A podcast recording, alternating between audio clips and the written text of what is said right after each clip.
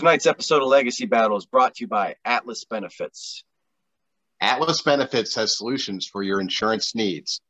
Atlas Benefits can help you obtain Medicare, health, or life insurance and employee benefits. You can find them on the web at www.atlasbenefits.com. Or you can contact Rob Ducey or Roy Smith at 727 600 2892 and mention Legacy Battle Podcast. Atlas Benefits has all the solutions for your insurance needs. Enjoy the show.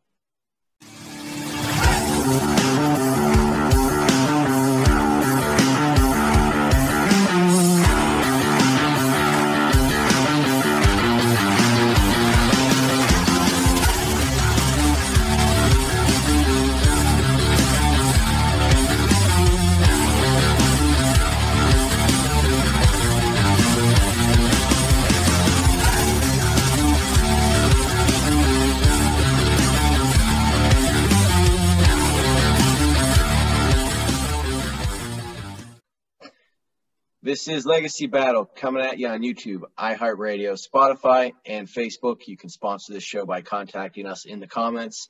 Michael Adams here, creator Legacy Battle, with me tonight.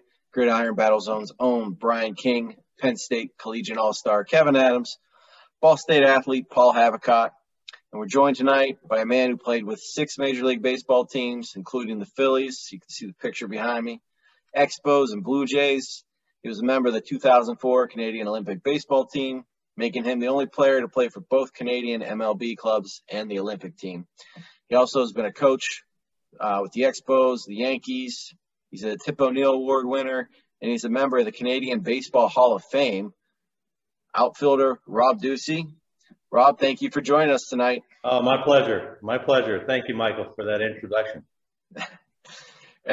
This you're perfect for tonight's topic. So tonight we're going to be de- debating the the irony here. There is no Mount Rushmore in Canada, but we're going to be doing the Mount Rushmore of Canadian baseball. And uh, we're going to start out tonight with Larry Walker. Booger. Nickname is Booger. Um, Larry actually wanted to be a goalie for the Montreal Canadiens, but instead he uh, put together a very, very, very solid MLB career maybe Rob can comment on this. Maybe everybody kind of is born wanting to play hockey, but uh, anyway, he went on to the MLB and he's got just a load of stats here that probably make him the best, and we could probably skip the other ones, but we'll see. We'll see how it goes. 17 years in the majors, a right fielder, born in 1966, Maple Ridge, Canada. He's uh, with Montreal from 89 to 94. and he goes on to the Rockies in 03, and then he finishes with St. Louis in the 05 season. So Larry's stats are quite impressive. Uh, 1,311 RBIs, 383 home runs. Finished his career with a 313 batting average, and I was looking up his double totals. Had 471 doubles, finishing the career with 2,160 hits. It'd be really hard to argue against Larry as one of Canada's greatest players because it seems like Canada argues for him.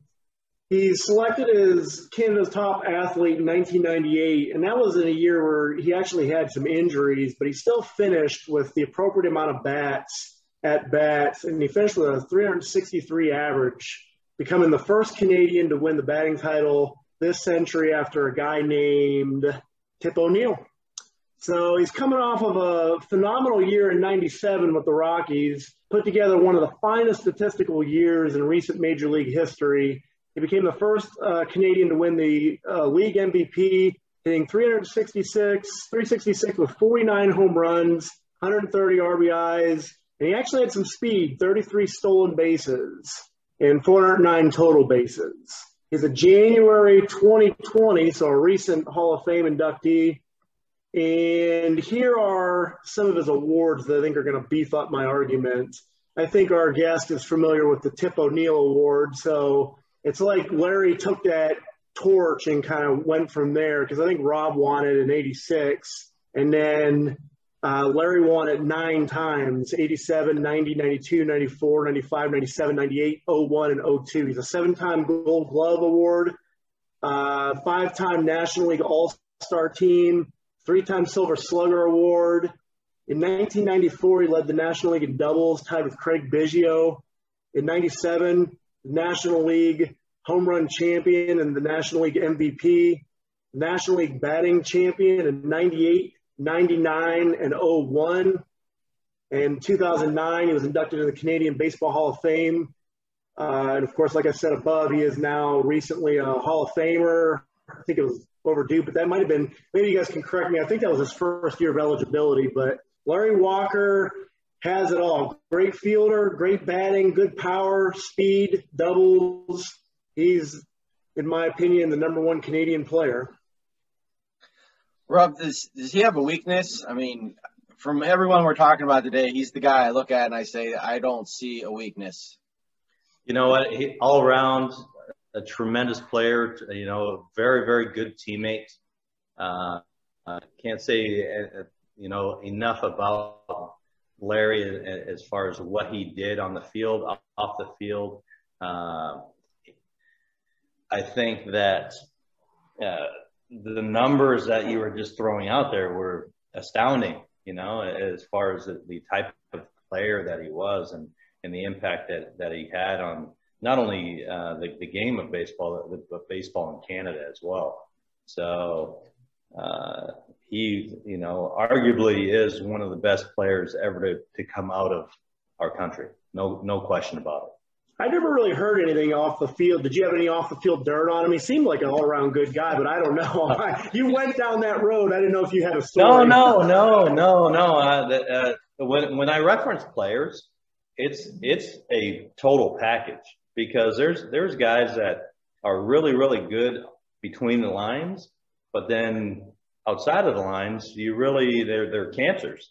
So, but but Larry's not obviously not one of those guys. He's uh, down to earth. Uh, but, you know, you won't hear anything bad about him. What was it, Larry Walker in the All Star game that Johnson, Randy Johnson, threw over his head and then no, he turned his no, helmet that was around John, and switched No, it? that was John Kruk. Yeah. Well, I remember it happening to Kruk, but I thought Walker like turned his helmet around and batted reverse, uh, switched. I think in. he had the bat upside down too, or something like Uh, that. he might have done that. He might have done that. yeah, something like that. yeah, Yeah. because he, he, him and Kruk when they had played against Johnson, they both took off that day. so during the regular season, but Brian, let, let me ask you a question. Um, in my opinion, Larry Walker's best chance to win a World Series was in 1994. yeah. Do, do you think that would have happened with the Expos that year? Well, I mean, we we debated that not long ago, and and they they had one heck of a team that year, and, and he was the leader uh, of that team and, and the best player. And, and so you know, it was a shame that, that the, the season was ended prematurely like that because you know he may have had that World Series ring. and, and that adds to everybody's greatness having that ring. So, all right, let's move on to uh, Justin Morneau. Yeah, Justin Morneau, um, born in 1981, first baseman. I uh, played in the MLB for the Twins, Pirates, Rockies, and White Sox. Um, I was super excited uh, when my, my Pittsburgh Pirates brought him over. Uh, Pirates are actually uh, going to make the playoffs for the first time in like 20 years, and That was I the last time uh, any Pirates fan was excited. So I mean, they brought him over with Marlon Byrd came in too. I mean, it was exciting times for Pittsburgh. But anyways, uh, so Morneau was uh, drafted as a catcher actually uh, by the Twins uh, in 1999. He converted over to first base uh, in the minor leagues, made his ML debut in 2003. Um, in 2007, he became the first Twin um, since Gary Gaetti uh, in 87 and 88 to hit 30 home runs in consecutive seasons. Um, he's a four-time All-Star, even though he had you know, a career that was kind of injury plagued. Um, he did did have some concussion issues, um, but uh, four time All Star. Uh, he was named uh, 2006 AL MVP. He finished runner up in 2008. Uh, he won two Silver Slugger awards. Uh, he won the 2008 Home Run Derby um, and the 2014 NL batting title. Uh, he represented Canada in 2006, 2009, 13, 17 at the World Baseball Classic. Uh, he currently serves as a special assistant in the Twins front office, um, as and also uh, a commentator for the team on uh, Bally Sports. He had a career batting average of 281, 247 home runs, 985 RBIs, so almost a thousand RBIs. Uh, he was inducted into the Canadian Hall of Fame, uh, Baseball Hall of Fame in 2020 last year. Um, in 2006, uh, he consistently appeared near the top um, of the AL leaderboard in batting average, home runs, and RBIs. Um, in August 9th of that year, he became the first twin since 87, like I said, to hit the 30 home runs uh, in, in a single season. Um, he finished the season hitting 321. Uh, that's a pretty decent batting average. I was, that was sixth in the AL. Uh, slugging average of 559 uh, and 34 home runs and 130 RBIs that year. Uh, he was second in the league in RBIs and tied Larry Walker's 1997 total for most RBIs uh, in a season by a Canadian. Uh, for his hitting, he won the 2006 American League Silver Slugger Award representing first baseman. Um, his efforts helped the Twins to their fourth division title uh, in five years. Uh, he won the AL MVP in a close vote over uh, Derek Jeter uh, of the Yankees, uh, becoming only the fourth player in Twins history to receive the honor. I became the first Canadian to win the AL MVP award and the second Canadian to win the Major League MVP award. he played in the MLB Japan All Star Series as well in 2014.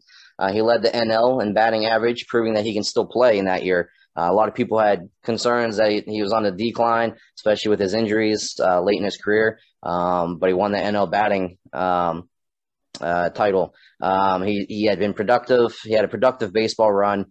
And if it wasn't for his concussions uh, that he had suffered, he might actually still be playing. To be honest with you, uh, Twin Spires Edge did an article last year um, naming him top five Canadian uh, player in, in history. Uh, he was number five on the list. Um, he was a three time Tip O'Neill Award uh, recipient, uh, who was another great Canadian player. Uh, Paul mentioned that Larry Walker had gotten that. Ranker.com also listed him as number four of all time for Canadian players. And LiveAbout.com had him listed as five uh, out of top 100 Canadian players. So, I mean, his stats, the batting average, it's under 300 uh, career, but he was a great first baseman, great player. Um, he's got some accolades. Uh, definitely top five uh, in my book for Canadian baseball players. Joe was a, uh, I'm sorry, Justin was a, a, quiet, quietly did that. There were so many big name first basemen. I think he kind of flew under the radar. But hearing what you just said, Kevin, that was mighty impressive. Uh, Rob, you know, what are your thoughts on him? And then you know, there was a good combination with between him and Joe Mauer there for quite a while in Minnesota. Got him to the playoffs uh, more than once, I'm sure. Uh, you just you just don't hear about it because it's it's Minnesota, you know. Oh, the M&M brothers, no no doubt, no doubt. Uh, uh, you know what? It's really hard for me to fathom that he played that long because uh, I was with him in two oh man, it's 2003. I was with him when we clinched the uh, berth for the Olympic team. Uh, we were in Panama, and during the course of of the uh, that tournament, it was it was at the end of 2003. Uh, at the during the course of that tournament, he led the the tournament, I believe, with seven home runs. Uh, you know, he just started to mature as a player, and, and then he went to AAA and had a great year, and ended up going to the big leagues the following year. But it's it's hard for me to imagine that he played that long because of the injuries and that it was cut short uh, as far as the, the concussion issues. And I, I believe that, like Kevin said, had that not happened, he may still be playing because he was just that type of guy. He just went out and, and did his job and and uh, very very productive, tremendous teammate. Would give you the shirt off his back and uh, uh, uh did everything he could possibly do to help a team win.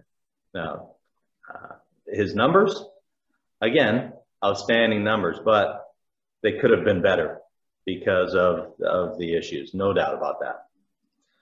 Paul, if he plays in New York, is he more of a household name in your opinion? Isn't everybody? I mean, isn't isn't that why somebody like Zack Greinke didn't really want to go to New York? I mean, I think you can't hide, but I wasn't. Correct me if I'm wrong. Wasn't there another quiet first baseman in New York, Kevin Maas, or? Uh, yeah, was, for a while. Yeah. We don't know much about him, so maybe. I mean, I don't know much about him, but maybe he could have existed in that role. But maybe Rob knows better. It just seems like a that's his personality no matter where he would play. Just nose to the grindstone, do his job.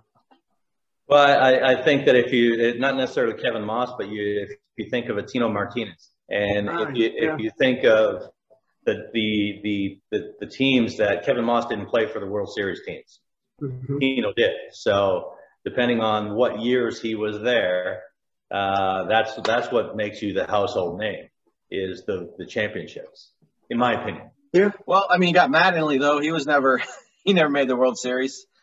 You know? Yeah, but you know what, Donnie Baseball, he was Donnie- he was there for a long time. He got that Uh, long hair. No, yeah, no, you know what? He was a cool nickname. cat. Yeah. I remember the, the my very first game at Yankee Stadium. He was playing first base. Al Leiter was pitching. Uh, my first at bat, I popped up a ball to second base. My second at bat, I got a base hit, and I was standing at at first base, and Mattingly said, "Hey, Rob, you just missed that first one," and, and it was like, man, he knows my name. You know, so it was he's that type of dude. Eddie Murray, same thing. But, you know, they were the icons, you know, living icons. Let's uh, stick with first baseman. We'll go to Joey Votto. All right, Joey Votto. Um, he was left-handed first baseman, born in Toronto. Uh, he's been in the league for 15 years, all with the Cincinnati Reds. During his career, he has led the league in doubles once, walks five times, on base percentage seven times, slugging percentage once, and intentional walks three times. He is a six-time All-Star, and he won the Gold Glove in 2011. His finest season was 2010. Uh, he had 177 hits, 106 runs, 36 doubles, 37 homers, 113 RBIs, 16 stolen bases, and he batted 324. And it was good enough to earn him the Hank Aaron Award and the NL MVP.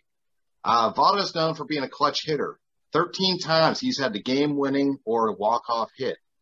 Uh, he's also known for his plate discipline. Uh, he now sits at 56th place on the all-time walks list. Um, Albert Pujols is technically the only player active in 2021 ahead of him. Uh, so he has the hitting, 303 lifetime batting average.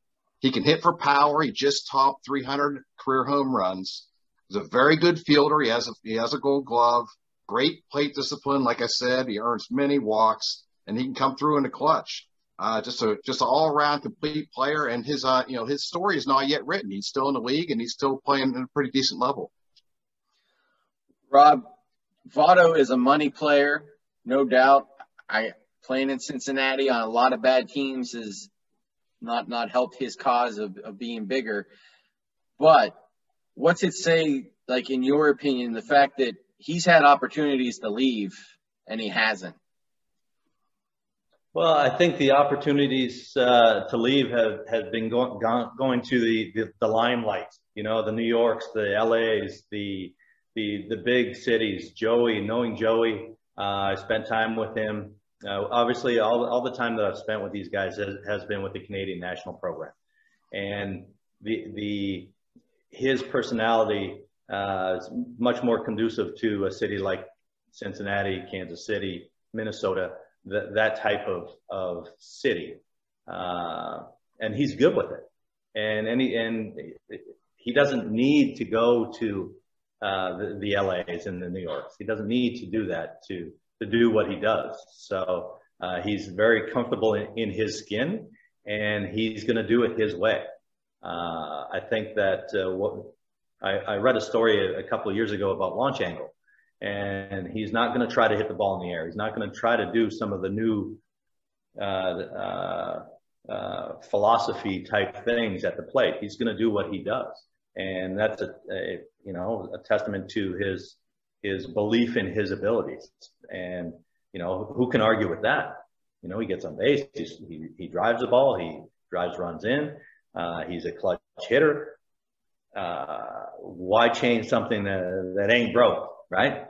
So, uh, but uh, unfortunately, the, the, way the game is going, regardless of how good you are, some of the the new philosophies are no, you can be better. Yeah, but I'm I'm really really good right now, so I don't want to lose that.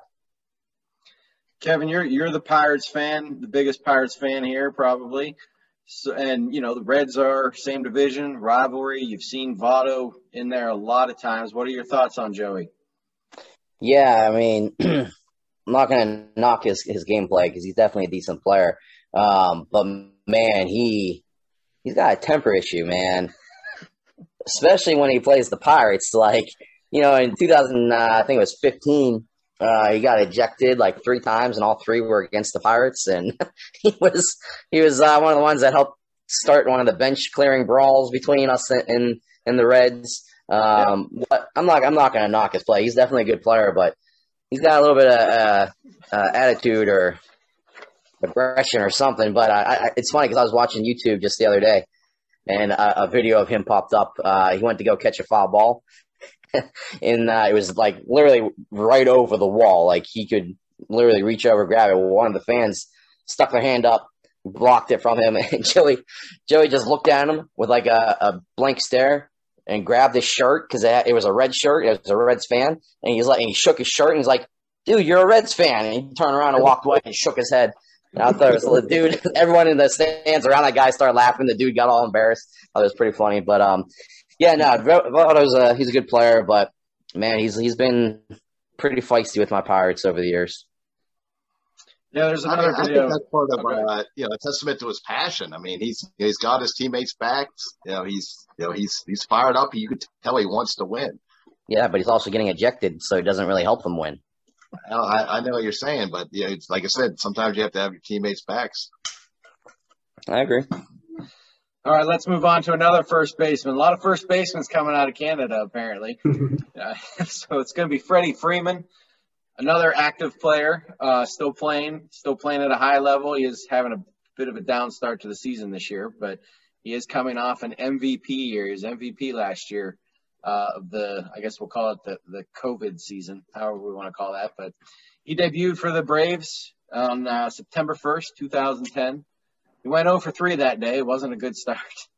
But uh, in his fourth game, he got his first hit, and then he got his first home run off of, you know, God rest his soul, Roy, Roy Halladay. Um, you know, hitting a homer off that guy, that that's a ball worth keeping.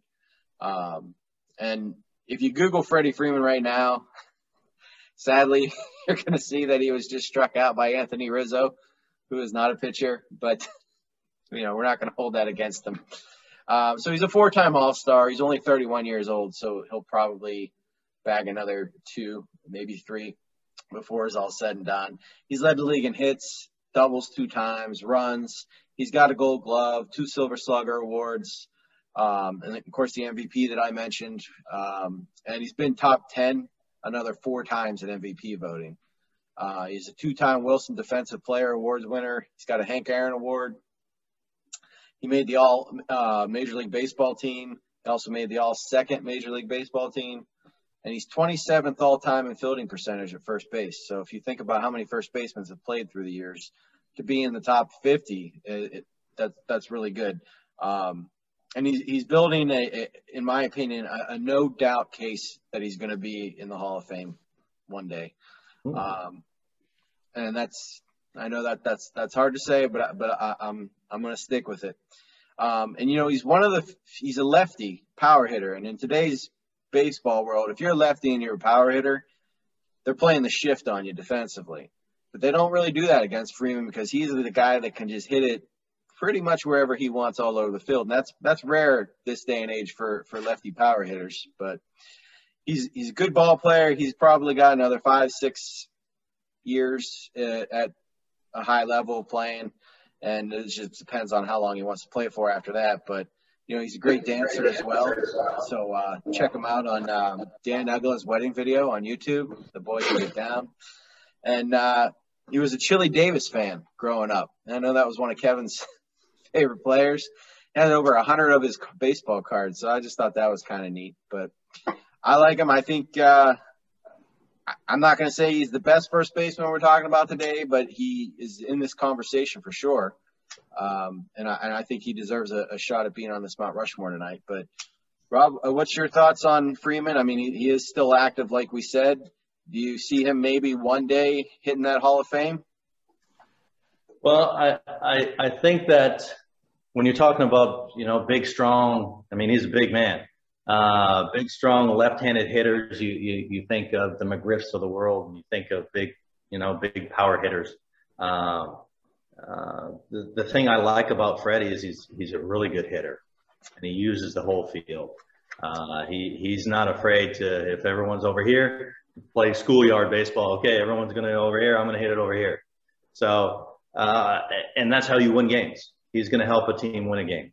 Uh, uh, I, I think that if if there's any knock on my part, I'd like to see him hit more home runs. He's probably got the ability to hit 40 to 50 home runs. Um, but you know, you, you go back to the the Ichiro or or Wade Boggs scenario, uh, where they were good with hitting, you know, 340, 350. They could have hit a lot more home runs if they wanted to. And, and, you know, that could have been a knock on, on their game as well. But if I, if I'm a teammate of Freddie's, yeah, it's great that he hits 300, but dude, you have the ability to hit 50. Go ahead and hit 50 and, and maybe hit 285 to 275. So what? You're going to hit 50 and drive in, you know, uh, uh, 120, uh, as opposed to, I think he's only driven in uh, 100 runs uh, one, two times in his career. So that that to me, that production, that big left-handed hitter, and the you know, and the, the harder your your lineup, I want him to be able to drive in you know 110, 120 runs a year. That, that is a good, solid argument there. uh, that's a good one. Brian, what, what are your thoughts on that? You think he should uh, be swinging for the fences a little more? Because we know you just represented Votto. That's 300 homers there. Yeah, well, I mean, uh, Rob makes a pretty good case for that for sure, and uh, I'm sure that uh, Atlanta wouldn't have minded having a few more home runs uh, during that collapse in the playoffs last season. That's for sure. yeah, the Rays could have used it too, but I digress. All right, let's move on to uh, our only closer of the night, Eric Gagne. Oh man, Eric Gagne. He's a little quirky. I think the best way to talk about Eric is to channel Eric. um, interesting thing about Eric is he actually started his career as a starter, but then in 2002 was converted to a closer. But I mean, we're talking about you know whether or not he was quirky, he had a lot of personality, and he did. He was pretty dominant. Uh, career opposing batting, batting average of 219. He has a 2003 Cy Young Award. Uh, when Gagne would come in, usually I guess about the eighth or ninth inning at Dodger Stadium, they're playing. Uh, they would put on the scoreboard "Game Over," and then they would start playing at the top of the speaker system, some type of Guns N' Roses song. Was like "Welcome to the Jungle" or something like that. So this guy was like your kind of reminds me of like maybe Rob Dibble or something like that. But uh, they is pretty locked down there for a while. He, he's got some some solid stats. I'm not saying he's the best closer ever, but uh, career career WAR of 11.7. He ended up having 33 wins, 26 losses. I think a really good solid ERA, 3.47. He appeared in 402 games. He ended up having 48 starts, 187 sta- saves. I would, I would like to see him with a few more saves. I looked at some of the top ranking closer, and he wasn't really near that. But 187 uh, saves, uh, 643 innings, had 718 strikeouts, and a WHIP of 1.156. Um, I think I had one more stat here. Oh, it's not really that important. He might have been on the Mitchell Report by GH, but he never really confirmed it. So I don't think there's much really to talk about with that. Rob, what, what are your thoughts on Gagne? For a while there, he had quite a fastball. You know what? When you're talking about for a run of a couple years there, like as dominant as you can be, uh, and you, you hit the nail on the head as far as when you said dominant. When, when he came in the game, the game was over.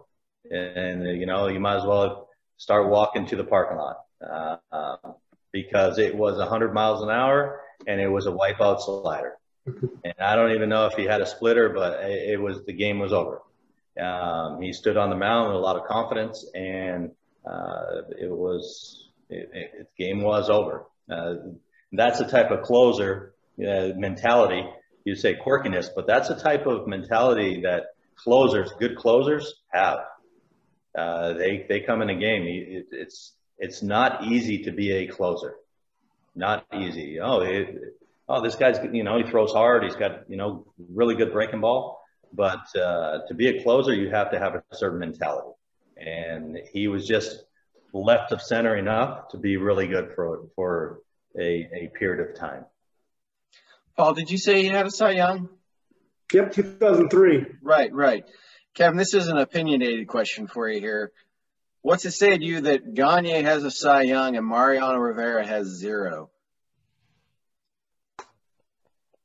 Mariano Rivera, man, he's uh, man, he's one of the best closers in baseball, if not the best closer. So that's very surprising. Though, um, I don't know if Paul had mentioned this. I'm actually going to give your guy kudos for once. Um, in 2003, he was called upon for 55 attempts to save a game. He actually won and saved all 55 of those.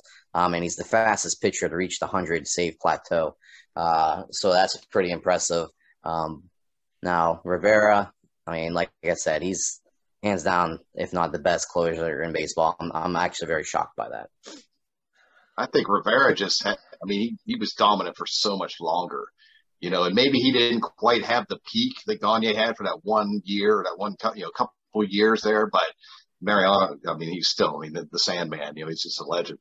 Yeah. That's right. That's why he was on our Mount Rushmore for the Yankees. So that's right. All right, let's uh, let's stick with pitching. Let's go to Ferguson Jenkins. All right, Ferguson Jenkins, uh, right-handed pitcher out of Chatham, Canada. Uh, he pitched in the majors for 19 seasons uh, with the Cubs, Phillies, Rangers, and Red Sox. He led the league in wins twice, games started three times, complete games four times, strikeouts once, whip once, uh, and lowest average walks per nine innings five times. This guy was really good at not walking people. Um, he was named to the All Star team three times. His number 31 is retired by the Cubs, and he's in the Texas Rangers Hall of Fame. So two franchises have him honored. Um, his finest season was 1971. He had a record of 24 and 13. He had 30 complete games, three shutouts. He only averaged uh, one walk per nine innings, uh, he had a ratio of 7.11 Ks per walk, which that was uh, league leading. He had an ERA of 2.77, and it was enough to earn him the Cy Young Award uh, that year. Uh, there are only four pitchers in Major League history to record more than 3,000 Ks and have less than 1,000 walks. That's Greg Maddux, Curt Schilling, Pedro Martinez, and Ferguson Jenkins. So that's a heck of a, a lineup to be with there. Uh, not only was Ferguson a baseball great, uh, but he could also uh, he could hoop a little bit too. Um, he was with the Harlem Globetrotters from 1967 to 1969. He played with them during the offseason. Um, in 1991, he became the first Canadian-born player to ever be honored in Cooperstown. Um, and he has he had uh, uh, 284 wins, which is the most for a black pitcher. So he, you know, he, he definitely uh, hit a couple major milestones there. Rob, obviously, he's a little before our time here, but uh, you know, what are your thoughts on him? He's a very good starting pitcher. You heard the accolades there. Uh, it's uh, not very good. Not very good. Uh, uh, uh, when you're talking about Mount Rushmore, he is in there. He's there. There's no doubt about it in my mind that he is one of you know the best baseball players, pitcher, uh, uh, position player, whatever, baseball players to come out of Canada. And uh, the reason why I say that is back then, baseball in Canada was not very popular. You know, most of the guys that we're talking about uh, this evening that are Canadian went through the Canadian national program which uh, Greg Hamilton and and and uh, the Canadian program have done a wonderful job developing players and giving them opportunities to go to school. Uh, but when, when Ferguson came through, came came up in the game, there weren't many Canadians. Now, uh, being a Canadian is kind of mainstream. When I came up, there weren't. There was only I think three or four guys in, in the big leagues uh, that were Canadian. Terry Puhl, Kirk McCaskill, and even Kirk was uh, I think uh, uh either born in Canada and raised in the U.S., uh, but not you know full fledged uh, Canadian. So you you can't say enough for someone that reached the the the heights of the, the national game here in the U.S. from a country that can uh, baseball wasn't a popular sport. So uh, pioneer, uh, kudos to him. I mean, tremendous, tremendous uh, uh, career, and obviously in the the Hall of Fame, not just the Canadian Baseball Hall of Fame, not just uh, a Texas Ranger or, or a Chicago Uh, Cubs Hall of Fame, but the actual Baseball Hall of Fame. It's a beautiful thing. Yeah. Brian, I, I was going to ask Paul this. He, he crashed. He's trying to get back on now. So let me ask you if you are starting a team and you have to take a pitcher as your first pick, you taking a starter or a closer? I, I think a starter for sure. I mean, uh, you got to have that guy that's going to be able to take you into the late innings. And, and I mean, Ferguson would not be a bad choice. You look at all those complete games he had. I mean, all those games started, you know, I, I, mean, he was just a guy that was, he could go out there and he could work and he could last you, uh, you know, all nine innings, you know, I mean, that's, that's something that's, that's hard to put a premium on. I agree. Mike, Michael, I, I, I, have a comment. He wouldn't yeah. do that in, in, today's game, Brian. Oh, absolutely. You're right about that. Yeah, he, would, he wouldn't be able to do that in today's game. The, mm-hmm. the, the, guys that, uh, whether it's the Maddux of, of the world, the Pedros, the, uh, Randy Johnsons, the, the Curt Schillings, uh, the Nolan Ryans, they don't exist now because of the analytics uh, and uh, you go through the the lineup twice and you're done. Uh, that type of thing. Those guys, some of those guys got better as, as they got went along, and they got more dominant. You know, in the seventh, eighth, ninth inning. Um, so that wouldn't have happened unfortunately. Yeah. I wish that we, I, I, wish that we would kind of get back towards that, but I think the the mentality of of the the starting pitching in today's game. Well, I only have to go five, and I did my job, quality start. yeah. And so they shut it down, even though they're bigger, they're stronger. They, they you know they work out, they take care of themselves, they do all the things that uh, uh, we we probably should have back in the day, but didn't didn't think we thought weight training was wasn't good for us. But they're bigger, stronger. Uh, they have all the, the technology to help them go longer. But we said no, no, no. We're gonna we're gonna back them off to to not risk injury. And guys are still breaking down. Guys still get hurt. Um, right. But I would like to see starting pitching like that. I like to have four of those guys in my starting lineup. Give me four Fergies, and I'm gonna win a World Series. Heck yeah, heck yeah, yeah. We're not worried about pitch counts. right, right. All right, let's move on to uh, our, our youngest player that we're talking about today, Vlad Guerrero Jr. So I want you guys, you guys got to think outside the box with this guy. You know, yes, he's a young player. He's kind of fresh into the league, um, but the man's got power, and he's the son of the great Vladimir Guerrero Sr., who's a Hall of Famer. Um, I full heartedly believe he's going to follow in the footsteps of his dad and ultimately end up in the Hall of Fame in the future too. So born in '99, young player, younger than than me. Um, uh, first baseman and third baseman for the Blue Jays. Um, so he's even still playing in Canada. Um, he actually was born in Canada, unlike Freddie Freeman, who Michael represented. Just saying. Um, he, like I said, he's the son of Vladimir Guerrero Sr made his major league debut in uh, April 2019. Uh, but in 2015, Baseball America ranked Guerrero as the top international free agent, um, and MLB.com ranked him the fourth best. Um, 2016 minor league season, Guerrero made uh, his professional debut uh, in the minors on June 23rd. He hit his uh, first uh, professional home run. Um, August, uh, he recorded his first multi home run game. Um, later in August, he was named to the Appalachian League's All Star uh, as third baseman. Uh, the MLB named Guerrero the third best prospect at third base heading into the 2017 minor league season. Uh, he was named to the World Team roster for the 2017 All Star Futures Game. Um, 2019, the Blue Jays announced that Guerrero would be called up uh, from AAA on April 26th. Um, and he was considered the top prospect in all of professional baseball prior to being called up. Um, and at 20 years of age and 59 days, he became the youngest Blue Jay to hit a home run.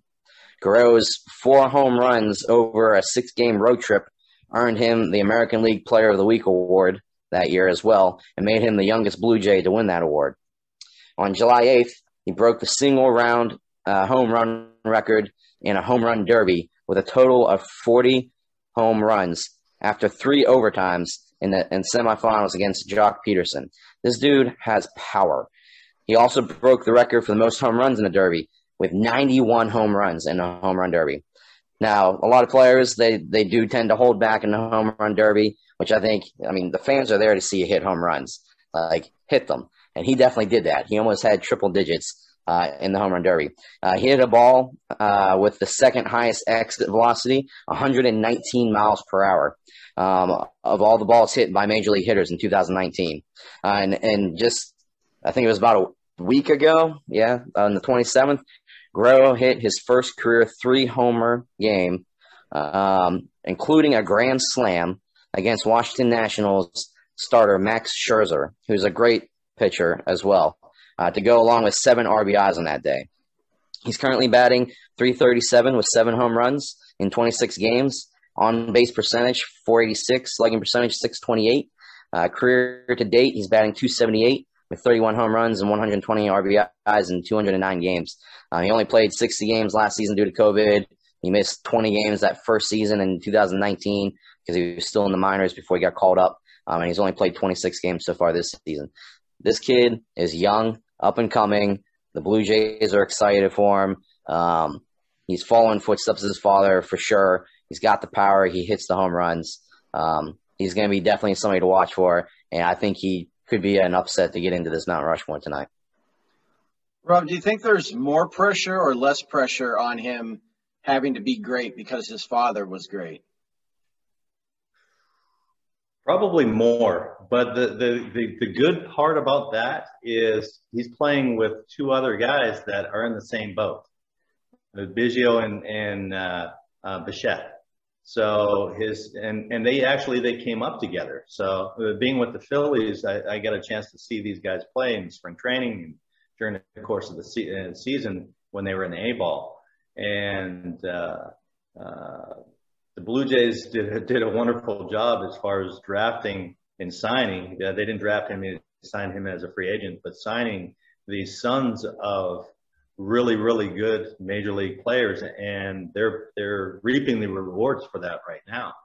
Um, I, I think that he has to. He, the sky's the limit as far as his best position is in the batter's box, but uh, he needs to be disciplined as far as uh, gaining weight in the off season, uh, taking care of his body, making sure that he's a mainstay at a position uh, defensively, so that uh, you know he doesn't want to be a, a, or you don't want to have him as a 23 year old DH. You know, you, you want to make sure that that he has the ability to to be a functionable uh, position player at, at some position. Uh, so that would be my only concern long term with him is what? is if if he doesn't develop into a a, a adequate defender. Go ahead. Let, let, me put your let me put your, your mind at ease a little bit here on that one. Um, I'm actually glad you said that because uh, he actually lost 42 pounds this last season. Okay. 42. So he's taking it seriously now. Uh, his, his uh, coach and, and grandmother or if they've been helping him. It's I mean he's, he's kind of his, his, grandmother's cooking for him basically and making sure that he eats healthy. Um, but he, he lost 42 pounds uh, going into this. He he said last off season like he sat sat down and was like, yeah, like this is not good. I need to change. And okay. he he did 42 pounds. That's pretty big. Um, and he looks stronger. He's lighter on his feet, running good, moving around. Um, and, and ranker.com has him as number six best Canadian player right now. So, and he's young. No, that, that, that that's that's kudos to him. you know, and and uh, that's the probably the the thing that I would have had concerns over, even though I, I don't, I haven't seen him recently, but that would have been my only concern with him. Yeah. Paul, we just heard the names Biggio, Bichette, Guerrero, Tatis Jr. is in the league. This isn't 1990. This is 2020. Yeah. I mean, does that make you like these guys more, knowing that you know we grew up watching their their their fathers play in this game? It sure is fun. I mean, it's this. Everybody loves nostalgia, but um, I was thinking about what Rob said too about the pressure and before he. So we were playing softball actually with Dante Bichette down here in St. Pete before he got hired again with uh, Toronto to be the hitting instructor there, I guess, and he was telling me almost that same thing, but with Guerrero, he felt like and I guess he would know because Bo's playing right beside him, but he felt like the kid's head was on totally straight. He knew what he had to do. He didn't let it get, he wouldn't let the pass get to him, and he wanted to improve and put the work in. So hopefully, what Kevin's saying is accurate and that he's kind of starting to take care of his body and stuff like that. So I think it is fun, and I think that pretty soon we'll be talking about these guys instead of their dads. Ah, man, that makes me feel old. yeah, it does. let's, let's move on to our final player tonight. And uh, I'm representing him, and he was born in Canada. He's born in Toronto, Kevin. So, About time you start playing by the rules. That's yeah. right. so that's Russell Martin. As I said, he's a catcher, four-time All-Star, Gold Glove, Silver Slugger, three times in the top 25 for MVP voting, two-time Wilson Defensive Player of the Year, eighth all-time in putouts for catchers all time, not just in a season, all time. Led the league in assists four times. Six times he led the league in throwing out uh, base runners. So, you know, he had quite an arm on him. Um, so I, he doesn't get as much play as other catchers from his time, like Buster Posey or or Molina, but he was just important to his team as those guys. Uh, he might not have hit as well as they did, but he certainly, in my opinion, called an amazing game for for pitchers. Um, you know, he's a great fielding catcher. His, his value because of his defense, to me, is is is worth a whole a whole lot, and and he is underrated in my opinion. I, I, I feel he was almost as good at fielding as Pudge Rodriguez, who's you know one of the best all time. Pudge could hit as well, of course, but um, what I will say for hitting, he is maybe remembered more than any player we're talking about tonight for one single play. And that was the 2013 wild card game against the Cincinnati Reds. I know it's one of Kevin's most favorite videos to watch. Russell Martin comes up to bat. The the Pittsburgh Pirates crowd are giving it really hard to Johnny Cueto, the pitcher for the Cincinnati Reds. Cueto. the catcher throws the ball back to Cueto, and and Cueto drops the ball. You know, the crowd goes wild. And then his next pitch, Martin just absolutely crushes the ball, hits a home run. Pretty much that just set the tone for the the rest of the game. And the Pirates win their first playoff game in in gosh, twenty what was it, twenty some years? 21, 22 years. 22 yeah. years oh man, that that that's sad. But yeah, so that was a big big hit in, in Pittsburgh Pirate history in the last 20 years, um, 30 years really.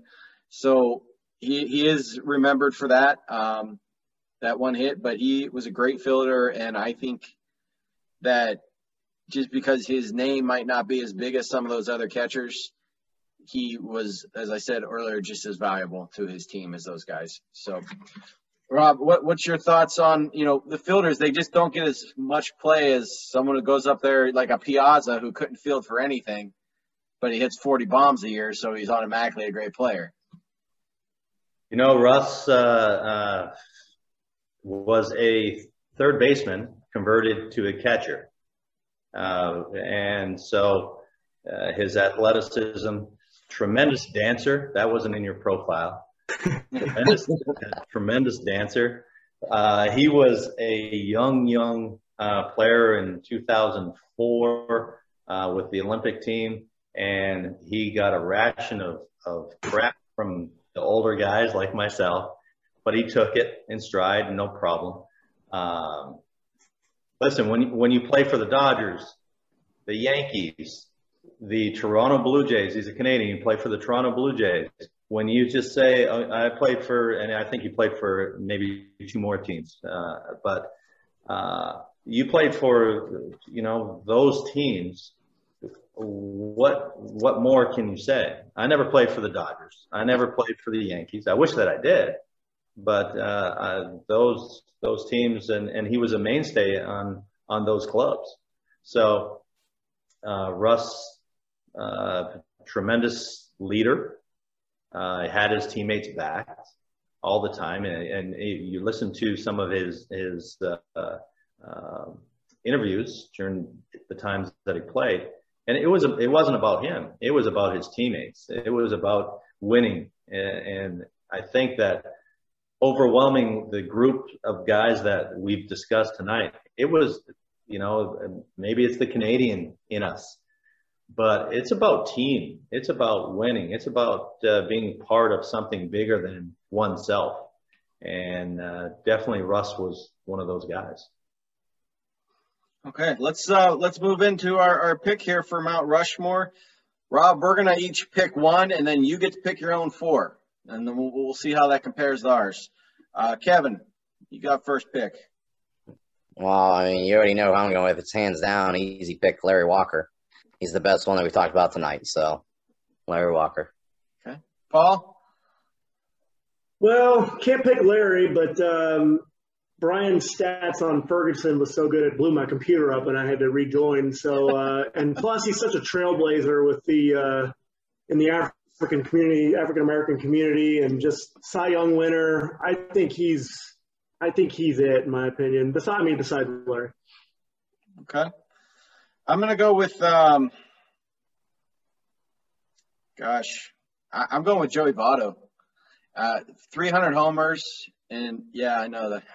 And his career isn't done yet. Uh, um that's he, he he could get to 400, maybe maybe even push 500. He's only what 32ish, 33 maybe somewhere in there. a little bit than that. Yeah. A little bit than that? Oh, okay. So, well, still 300 homers playing on teams that weren't very good, and, and I'm impressed by him. So I'm going with Votto. So that takes it to you, Brian. Okay. Well, I'm going to go with Freeman. Um, I'm not going to worry about that technicality that Kevin was bringing up. Uh, but yeah, I'm going to go with I'm going to go with Freeman. I mean, he's just sort of you know he picked up the torch from Chipper Jones there in Atlanta, and he's he's the leader on that team now. And and um, yeah, I mean, you know, great, great batteries, good fielder. You know, he's he's really a total, total package. Okay. So Walker, Jenkins, Votto, Freeman for us. What are you taking, Rob? Oh man, in this order. In I'm this order. Go, oh, okay. I'm gonna go Larry Walker, Ferguson Jenkins. Um,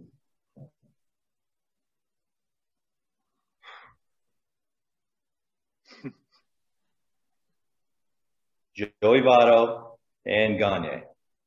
Gagne. Oh, okay. Rob is so smart. I mean, this is one of the smartest guests I've ever. No, I, you know what? I, I, I saw it. It was it was just it was that dominating. So you want to you want to say it to Eric? Yeah, give me a little bit more of that. Yeah, give me a little bit more. Thank you, Rob. Hey, All this right. is Eric. Thank you. Let's uh let's move into our Q and A. Um, Kevin, you're in my top left corner. Why don't you start us out? yeah, so uh, 1986, uh, you won the Tip O'Neill Award. Um, what was that? What was that like for you? How, what do you feel about that? Oh, Q and A with me? Yeah. okay. Uh, you know what? Um, uh, it was it was announced. Obviously, today's today's world is a lot different than the that world as you know, as, as, far as communication. Uh, I, I actually learned about the award uh, at the end of the year, and I was uh, I thought it was really really cool because I, I got a chance to go to Toronto to accept the award, and and uh, I, I met uh, Jackie Robinson's uh, wow. widow Rachel at that time, and the following day I made my major league debut. So it was like a whirlwind of, uh, of events that, uh, uh, when I did win that award, but I really, really honored and uh, didn't really realize what it meant. I was young, you know, I was 20, 21 years old at that time and, uh, you know, pretty cool. It was Mrs. Robinson who presented it to you, wasn't it? Yes. Oh, that that's an honor there. Wow, that that's incredible. Um, Brian, go ahead. Okay. Um, in your opinion, who who were the three best pitchers you ever faced, and um, who was a good pitcher that, that you got the better of at the plate? Well, uh, one of them was the same guy, Mike Mussina. Obviously, you know, just inducted to the Hall of Fame. I, I hit him really well. Uh, I hit a couple home runs off of him.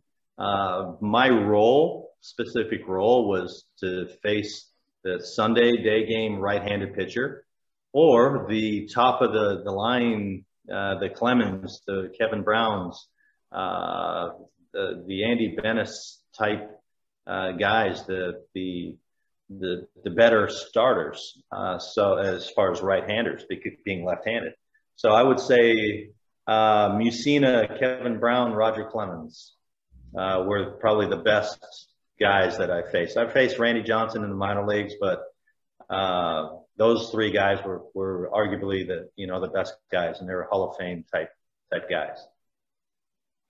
Paul, I saw that one stat: two home runs and eleven at bats off Mussina. I mean, you own that guy. You might as well just say it. Say I owned him. but I, there's another night I'm thinking of too, as I was looking at your stats, where you were just you were on fire, and I'm wondering if the night this night stands out to you like it does to me. If we're thinking of the same ones, was there a night or a game where you just felt like you could do no wrong and everything was falling into place? Well, I know you're you're probably talking about. I got five hits one night. Yeah, Yeah, no, August no. 24th, That- 1999. No, I- you know what? I got a chance to play. Uh, Doug Glanville went on the DL. I got a chance to play a little bit, and that's only that's when I got a chance to play when guys got hurt. Uh, that was my role, so not an issue with that. I'm very happy that I, I got a chance to play for a long period of time. But that particular night, had you seen those hits, you wouldn't have been so impressed. Doesn't But- matter. Uh, yeah, there was there was a blooper. There was a you know a CNI single. Uh, Tony Gwynn was playing right field and he, he couldn't catch up to a fly ball that I had. Shocking. Bob Uh, Uecker called those all rockets. Okay, those were rockets. Yes. Hey, Uh, man. If I I, am very- five for I six should've in the got- MLB, I'm telling everybody. I, should have got six hits. The best ball that I hit that night, uh, uh, Rivera, uh, Ruben Rivera, who was playing center field, he ran it down and left center field. Uh, I should have hit a. I should have got six hits that night. Nice. Uh, so, being born in Canada, what did it mean to you to get to play for both Canadian teams, the the Expos, unfortunately, who are no longer around, and the Toronto Blue Jays? Uh, that was uh, obviously the, the uh, I began my career with Toronto and I ended my career with Montreal. Um, a tremendous honor being able to play uh, in your country, playing for both the the teams that uh, uh, are in your country. Uh, I wish, and I, I say this often, I wish that I was a little bit more mature as a Blue Jay uh, because I was young and, and you know I didn't know you know. You know what to expect. I, I didn't grow up in a, a baseball atmosphere. Um, I wish that I, I would have been able to play more there, but we we had such good teams that you know that, that wasn't the case. Uh, we had tremendous players, you know, at, at that time, but to be one of the only players, uh, uh, Canadian-born players ever to play for both of those professional teams, tremendous honor for me. You have time for one more each? I'm at home. Okay, great, great. Kevin, Yeah, no problem. so I was looking. Uh, it looks like um, you had uh, a career year in 1990 with the Phillies. And at one point, your, your batting average uh, in '99 was was over 300 at one point. So what do you think was clicking for you there uh, to get that year going? Uh, early in my career, I, I had I, I had more playing time after I came back from Japan. I don't know whether you realize I went to Japan for two years, but I went to Japan in 95 and no, 95 and six. And uh, I, I saw a lot of breaking balls over there. I saw the best pitching uh, overall consistently over there than here in, in the U.S. Uh, the following year, I, I, went to Seattle, got a chance to play with with Griffey A-Rod, uh, you know, and the, the host of other all stars that were on that club. Uh, learned a lot there. Uh, got a chance to to to work with some uh, some hitting coaches that made things make sense to me. Uh, and then I went to Philadelphia. Uh, two years in Seattle, went to Philly, and uh, it was my very first year in the National League, and I had to learn how, in that role, how to do things. And uh, because of Japan, because of the years that I was in Seattle, uh, I was much more equipped to to to have a, a better approach at the plate. I I had a an approach, whereas prior to that, I really didn't have one. You know, ninety from eighty seven to you know ninety five, I didn't have an approach. I just went up there and battled.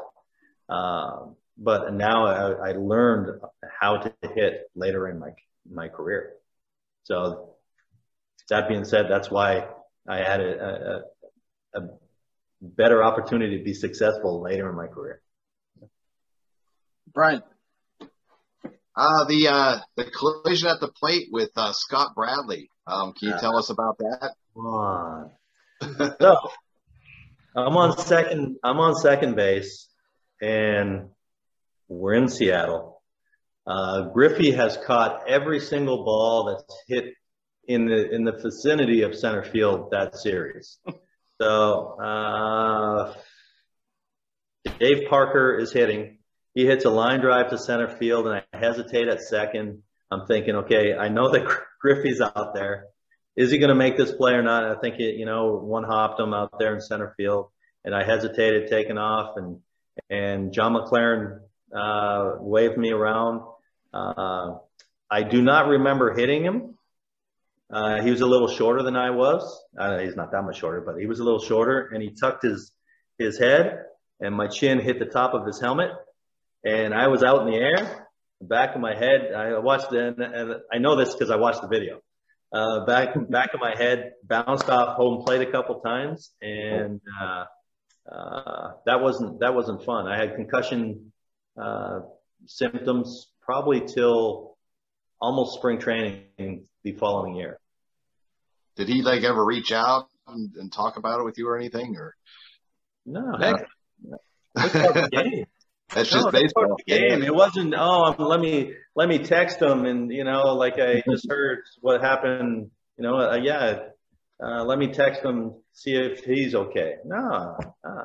Now, nowadays, the catcher will move out of the way and clean the plate for you so you can step on it. so, no, you know what? I, I understand the, the, the safety aspects, the Posey rules, and I get that. Uh, but the when I, I, I see some of the plays that were back in the day, Hal McRae going into second base and, and barrel rolling and taking guys out, uh, collisions at home plate.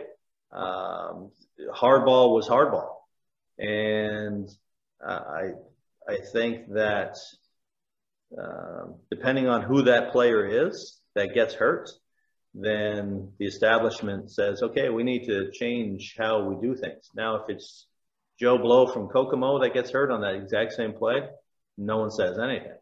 So that the, depending on who it happens to, and correct me if I'm wrong. I, if I'm wrong, then I'm, I'm wrong. But no, you're wrong. Tom Brady rolling football. Yeah, he got taken out that one year on his knee, and boom, they changed the rules. So correct. So depending on who it is, and you know, well, these players, you know, they they bring in the, the revenue, they they're a draw. Well, uh, the best player in the world is going to play, whether he's really good or not, compared to someone else. He's the best player in the world. So, uh, it's the nature of the beast. Yeah in my opinion. Paul, go ahead. Just a quick two-parter. I've been to Toronto, but not Montreal. Was there any difference between the two cities, or was it just pretty much stadium differences? And then earlier with Brian, you mentioned playing in Japan, and I think you you kind of alluded to the fact that it helped you with your approach at the plate. Is that your big takeaway from over there, or did it help you with other fundamentals and, and baseball mentality uh, aspects? Uh, Montreal and Toronto, two totally different cities. Okay. Yeah, no, no, no question about that. Um, two, when I went there in 2001, uh, the Expos weren't the, the Expos of when Larry was there in 94, 90, 93, 94. Um, as far as success, uh, the Blue Jays, when I was with them, it was the hottest tick in town, sold out every night. Uh, Sky Dome, uh, I know it's Rogers Center now, or, or it could be a different name, who knows. Uh, but Sky Dome, you know, 50,000 people every night. Uh, even Exhibition Stadium, they, they sold out every night, 34,000 every night. Uh, so difference in, uh, uh, as far as the clubs that, that I was on, no, no, there was totally different. Um, and I, I, didn't spend a lot of time in Montreal. Uh, I got hurt, so uh, I didn't spend a lot, a lot, of time there. But uh, I, I, wish that I would have. I wish that I would have, you know, spent my whole career in Toronto. Who knows? But that being said, uh, the experience in in Japan was very beneficial for me. Um, I, I, learned a lot about myself. I learned a, a lot about patience. I learned a lot. Uh, it was probably the loneliest time of my life mm. because we were there. Uh, I was there with uh, two other foreign players on my team. Uh, one was a starting pitcher, and he only came in, and uh, I only saw him when he pitched. Uh, he he didn't spend a lot of time with me with me, you know, traveling with the, with the club. He was on his own program, and one other uh, Latin player became really, really good friends with him, Bernardo Brito from the, the Dominican. He was a longtime uh, Minnesota Twin uh, farmhand and tremendous power. Uh, but we were the only two foreign position players on our team. We were there to help a team win. We weren't there uh, to to make friends. We weren't there to meet families. We weren't there to to to go out with them uh, you know, after games uh, to eat. Uh, we were there to help them win, and that was it. So I learned a lot about myself there.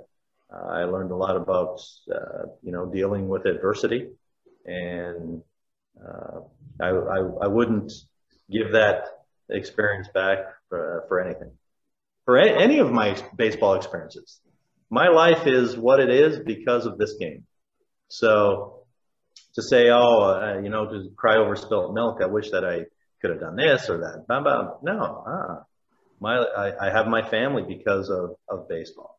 I met my wife in Venezuela playing winter ball. We have three kids. Uh, I live in Florida. Um, baseball been better, better good to me.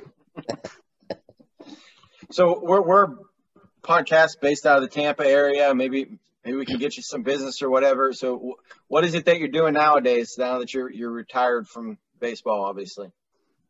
I just got my life insurance license and doing uh, financial services. So debt solutions, 401k rollovers, annuities, uh, mostly life insurance, uh, uh term and uh, uh, whole life. So universals. So I, I, I think that I don't want to invest money. Everyone thinks, oh, you want to want to. No, no. I want to help people protect their money. I want to help people protect their families. I want to. I want to help people with debt solution. We have a debt solution company that we're associated with. I want to make sure that uh, you know I've when I was oh gosh I don't even know how old I was, but when my mother passed away, I had to pay for her funeral, and uh, she didn't have a, a, a death benefit, so I had to pay for it. Fortunately enough for me, I, I could. Most people can't. Most people can't do that. Uh, and I, I want to try to make sure that everyone has the ability to talk to someone uh, for advice. Uh, uh, and it's not just for the wealthy, it's for everyone. So my services uh, are gratis and trying to find a solution to any issue that you have. Excellent. Well, if you're listening to this and, and you live in the, in the Florida, you know, maybe the Tampa area, Google him. You'll find his name and you, you can get in touch with him and, and maybe get some life insurance. That would be great. So we want to thank thank everybody for watching us tonight. You know, on YouTube, iHeart, Spotify, Facebook. We're, we're everywhere now. It's amazing how far we've come in, in a little over a year. And we want to thank Rob Ducey for joining us tonight. Just very good conversation, and you know your Canadian baseball, so that, that was really great. Thank you for coming on. Oh, Michael, thank you, thank you. Okay, everybody, welcome to Kickery Ones, Legacy Battle. Thank you very much for coming to see us. If you did, you're back coming to see us. So five or six years out there, right? Um, That's right. I want to talk about Mr. Rob Ducey's charities involved with. Uh, if you're interested in donating, let me get the website right here, operationheartfelt.com. Heartfelt standing for Feeding Empty Little Tummies. So this is a nonprofit organization, 5013C. Uh, annually, they feed about 260,000 children. Most children in this uh, that are helped by this program are uh, reliant on school lunches uh, for their food. So this program steps in on the weekends and during extended breaks and holidays and provides free meals to the children and their families. So this is a very important organization. Uh, takes care of these kids who sometimes go without meals uh, during the holidays and on weekends or scrounging for food. So it's something we take for granted, but it's a great charity. You can find them on Facebook. And once again, the website is operationheartfelt.com. Thanks, everybody. All right, we also have uh, a 50-50 raffle going on right now, as well as some raffle prizes to uh, collect some more money for the charity. So we have um, a firearms class from Straight Shooters. You get a free class. We have a Ray Bourque rookie card. Uh, we have a, a, comic book, a rare comic book, Spawn number one. Um, uh, tickets are one dollar each, or you can get fifteen for ten dollars, and all that money goes straight to the charity. And he forgot the most important one: a round of golf. That's right. With Rob Ducey, That's right. former Major League Baseball player and Olympian, as well as at least one member of Legacy Battle. Not a bad If it's me, don't worry, you're going to win. I shot 117 today. so keep that in mind. So I'm going to introduce the panel. Down here at the end, we got Kevin Adams, Paul Havicott, Brian King. I'm Michael Adams. If you are not a member, member of Legacy Battle, join it on Facebook, YouTube, Spotify, iHeartRadio, Google Podcasts, you name it, we're on it. You can find us, you can listen to us. And uh, we have trivia prizes all the time that we mail out as well. So you want to listen to those shows. So I'm going to let uh, my panelist Brian here do our introduction of our special guest tonight. All right, as Michael mentioned, we have our special guest this evening. He played on six major league teams the Blue Jays, Angels, Mariners, Phillies, Rangers, and Expos. Played in China. He also played for Team Canada in the 2004 Summer Olympics. He has worked as a major league scout and hitting coach and is a member of the Canadian Baseball Hall of Fame. It's Rob Ducey. Thanks, Brian. Pleasure being here and uh, enjoy your evening. Uh, playing golf with these guys is a true treat. Establish that in the parking lot. Who are you? All right, so before we start tonight's debate, I'm going to throw out one more trivia question here. We're going to do.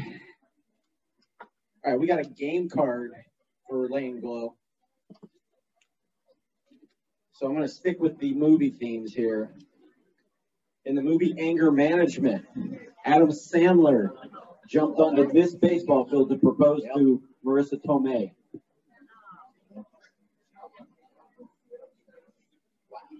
Anyway, Kevin is wearing their jersey. There you go.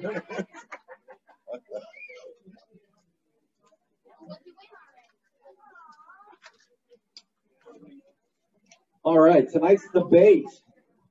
We're going to be debating the greatest World Series winner of the 90s. And we're going to start out tonight with the, the hated New York Yankees.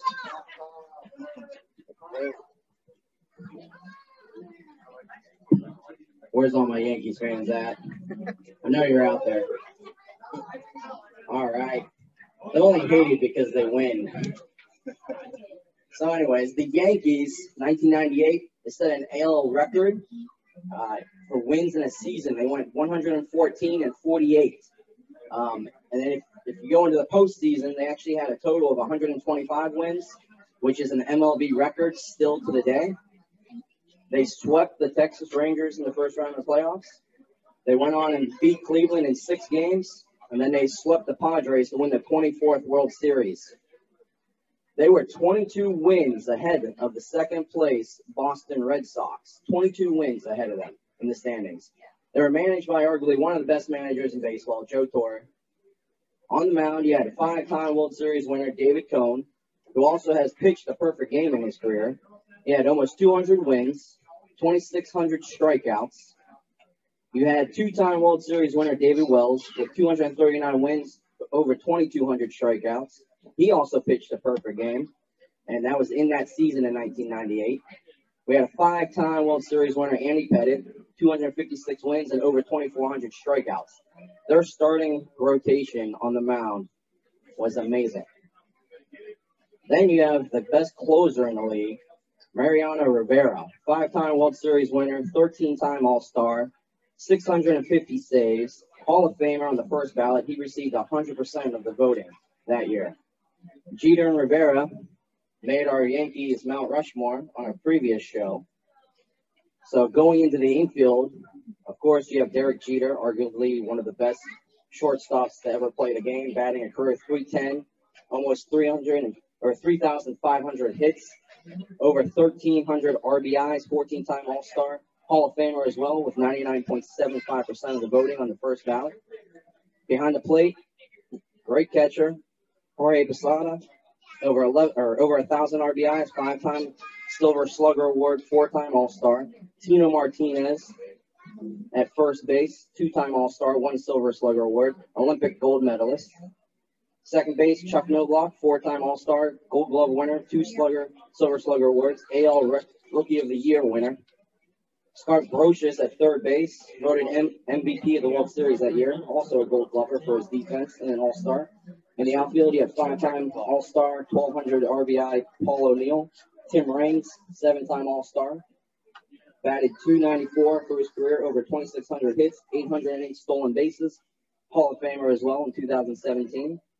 Bernie Williams, four-time Gold Glove winner, one Silver Slugger Award, won the AL batting title that season, five-time All-Star. Yeah, Darryl Strawberry on the bench, DHing, another Hall of Famer, multi-World Series winner, multi-All-Star.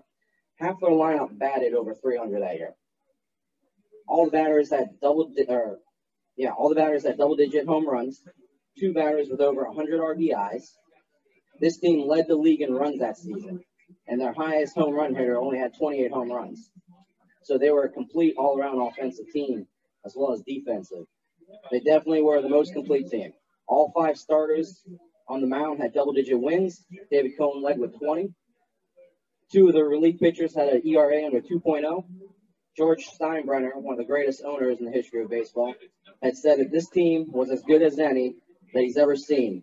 There's never been anyone better. And just to shed some light on how good these Yankees team, this team was compared to our other three teams that are going to be mentioned tonight, FueledBySports.com posted a list of the top 20 It's already starting. MLB teams of all time in January of this year. There's so much This team was ranked number one. None of your teams are on that list. Bleacher Report did a top 50 teams of MLB history. 93 Blue Jays, which we'll be talked about later, they were listed at Can't wait to- 29. I can't wait to This this Yankee guy. team was ranked number four on that list. Reds and Marlins were not on the list. And the Yankees in 1999 were also ranked in the 30s on that list, which was pretty much the same roster. So they have two teams in the top 50. Lineups.com in July 2020 did a list of top 25 teams and lineups of all time, listed this team number one. BaseballAlmanac.com did a top 10 teams 1902 to 2005, put this team number eight. Post 1920, this team was number four. Post 1947, this team was number one. Post 1961, none of your teams are actually on that list.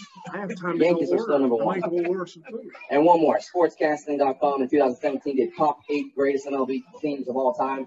This team was ranked number two. Again, all your teams are non-existent on that list. This is the best World Series team of the 90s, period. You lost, Rob. Somebody needs to start that three minute clock time limit there. As usual, Kevin goes long. Don't wait in the car. There's only four minutes. So Rob, you worked for the Yankees, you the evil empire there, Steinbrenners. Tell, tell us about your time there, but uh, also what you think of uh, Jeter and company. I think of all the places I ever worked, I think that working for the New York Yankees was the easiest job that I ever had. Because if you followed the rules, you got along fine. It was just, it was, it was about the brand. It was about the New York Yankees. And uh, you can't argue the success of that franchise. Whether you believe that uh, they bought the, the championships or not, it doesn't matter. They still won. And for me, working there, you, you actually you got, uh, and I was at the lowest end of the total poll. You got a sense of, of uh, just the the the legacy. The, the guys coming, Yogi Berra would come in the clubhouse. Uh, legends. yeah, yeah, legends would walk through. Mel Stottlemyre walked through. Uh, Ron Guidry walked through. And it was about the, the Yankees. It was pretty cool, to say the least. I should. And I should mention too that we didn't mention this earlier. Everybody who hangs around after this show gets a free autograph from Rob. We've, we've got we've got pictures for him to sign that you can have for free. So, Brian, this was actually before the Yankees were really buying their team. Home home talent: Jeter, Posada, Pettitte. What do you think of those boys? Well, I mean, it was, it was an excellent lineup. There's no doubt. And yeah, like you said, they didn't bring in a lot of free agents. That was more later in their legacy. And this, this was really the first team in really like since the 70s that had been very successful for the Yankees. So this was kind of um, a resurgence of this, uh, you know, this great franchise.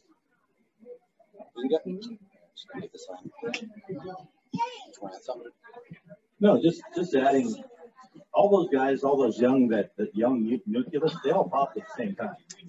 They all were really, really good players, and they all blossomed together and played together for a long, long time. And not many teams have that nucleus. Uh, the Phillies had it with Rollins and and Utley and, and Howard, and what happened? They won the World Series. So it, it makes it much easier for an organization to to build around that and add pieces to it. So, Well, Brian, you got the mic, so let's move on to your team, the 1993 Toronto Blue Jays. All right, the 93 Blue Jays, uh, they were 95 and 67 of the best record in the AL. They were going for the repeat. Uh, they had won it all in 1992.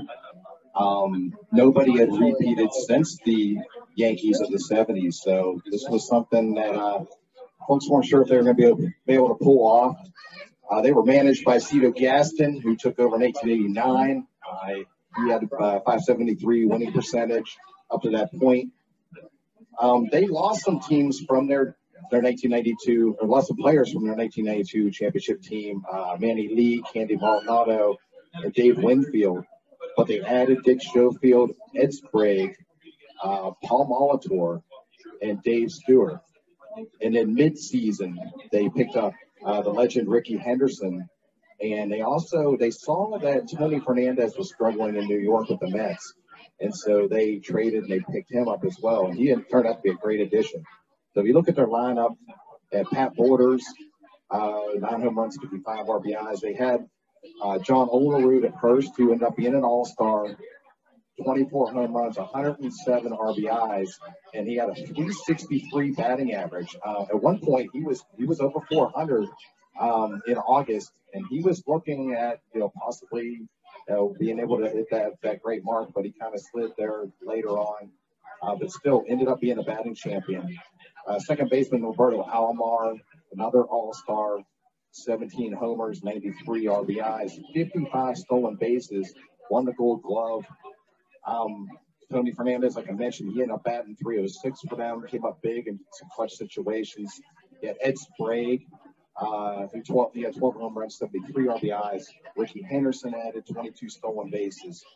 Devon White, Devon White was a center fielder, um, 15 homers, 52 RBIs, and he was a great fielder. I mean, people were really starting to make some comparisons to some of the, the legendary center fielders over the years, um, you know, to this guy. And he won a gold glove. And then, of course, you had Joe Carter. We'll get to more about Joe Carter later, of course. Um, 33 home runs, 121 RBIs. And then Paul Molitor, who they had brought in, came up big, 22 home runs, 111 RBIs, won the Silver Slugger. Had a pretty darn good pitching staff with Juan Guzman, Pat Hentgen, Todd Stottlemyre, Dave Stewart, who was an all-star, Jack Morris, and then closing, they had Duane uh, Ward, who ended up being an all-star in 45 saves. Also had Al Leiter come in spot starter duty. Um, you look at the team as a whole, they had the most saves, they had second most Ks. Uh, they, they're really good pitching staff, really good um, all-around lineup.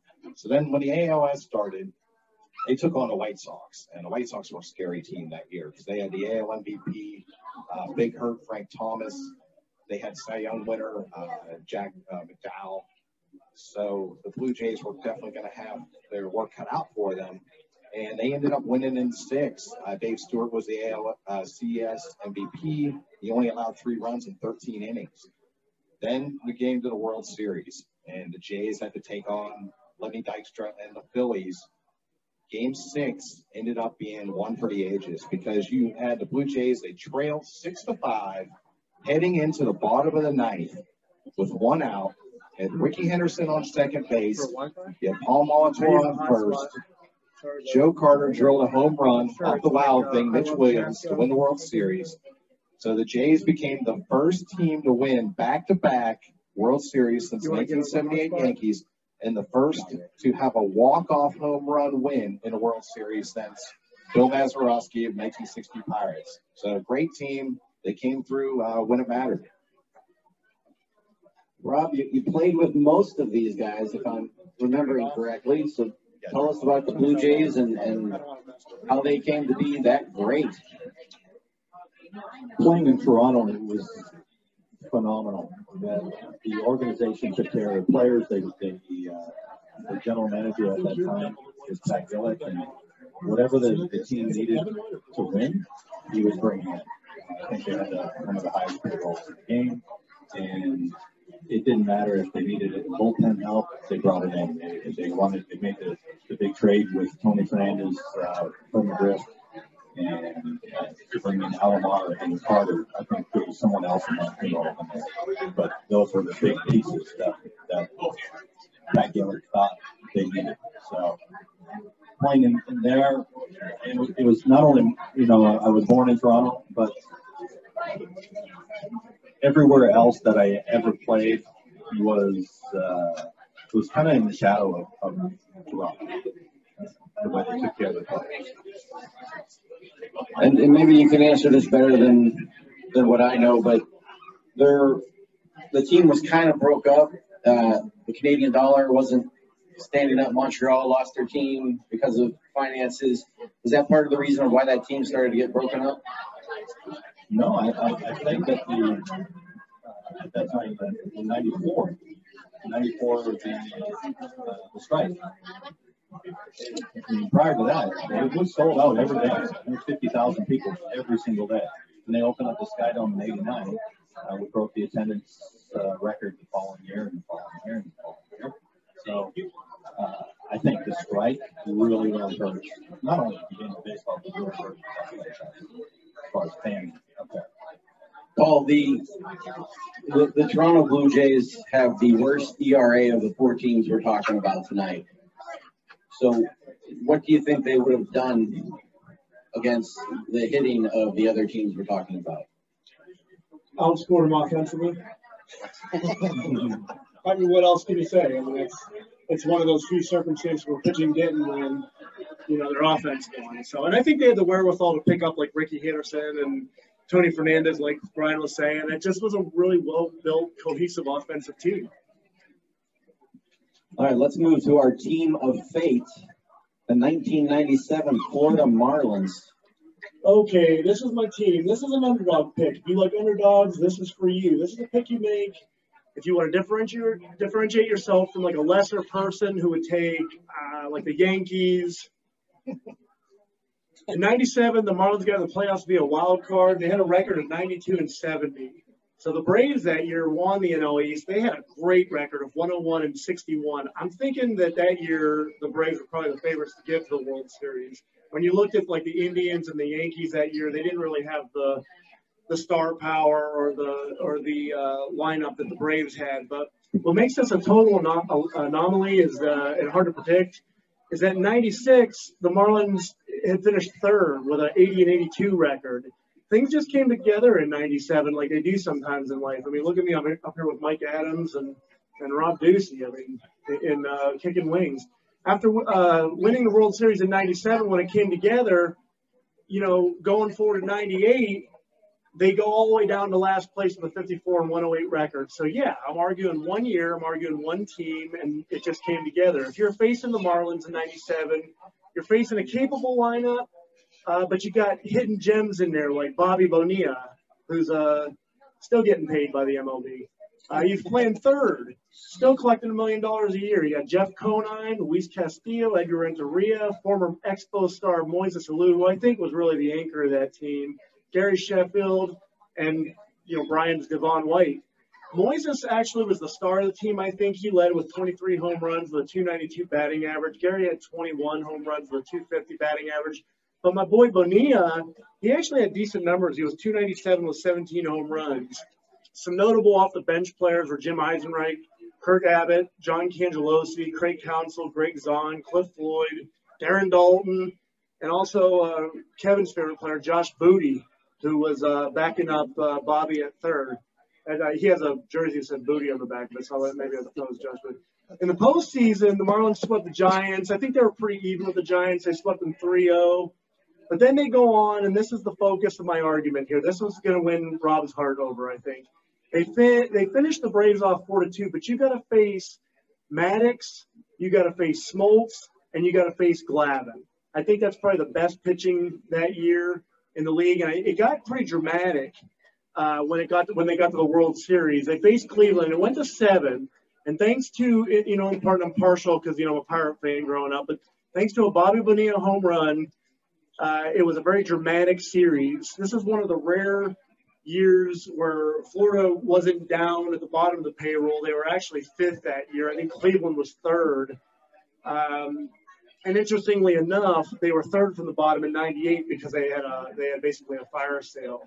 So just to kind of go over who they went through that year in '97, and I'm keeping within my uh, three minutes here, unlike Kevin. You got the Giants at 90 and 72, Braves at 101 and 61. The Braves had stars like Chipper Jones, Rob's buddy, golf buddy Fred McGriff, Andruw Jones, Kenny Lofton. They had that pitching lineup I talked about earlier. And then they went on and had probably the easier challenge with the Indians, but that gave them the greatest challenge because it went seven. The Indians were 88 and 75 that year. And so that's my 97 Marlins. Yeah, yeah. So, Rob, they weren't supposed to beat the Braves. They weren't supposed to beat the Yankees. But Jim Leyland finally gets his ring, something he couldn't do in Pittsburgh. You know, that's a sore spot for the four of us up here, of course. And he couldn't do it in Detroit either, uh, getting to the series a couple times. But uh, definitely seemed like a team of destiny and, and put together for one year. I don't think you can ever really count out a, uh, a wild card winner because they have to play well all the way through to the end of the year. Sometimes teams that, that go on to have really, really good uh, records, they kind of coast into the, the playoffs. The teams that win the, the wild card, they have to fight tooth and nail. Usually it ends up the last one or two games of the season, they still have to battle it out. So they, they're playing well at that time. You do catch a team like like the Braves, and they may be off. Uh, well, in baseball, it's all about momentum. I think that you know, it just was the right time for that. Because the, the, the names that you mentioned, not a lot, a ton of notable guys. Uh, You know, I don't know, I don't even think you have a one Hall of Fame in there. But Sheffield should be in, but you know that's that's for You think day. Moises Alou might get in? No. no, I don't, I don't think so. Yeah. Really good player. Some of those guys are really good too. I'm not sure. Yeah. But, you know, Hall of Famers, you know, that's the, the, put those guys on a pedestal. Kevin, let me come to you. This was a, as we said earlier, a destiny team, a, a one-season wonder.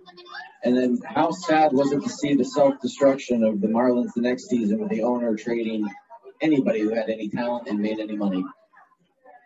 Well, it's gonna be disappointing to the fans. Obviously, you build up their hopes. Uh, you always want to have that repeat and that chance to repeat, and then you kind of pull the carpet off from underneath their feet. It's not a good feeling. Um, and like you said earlier about Jim Leyland, I mean, I was happy to see him win. He kind of has like this itch to turn teams around. He did the same thing in Colorado.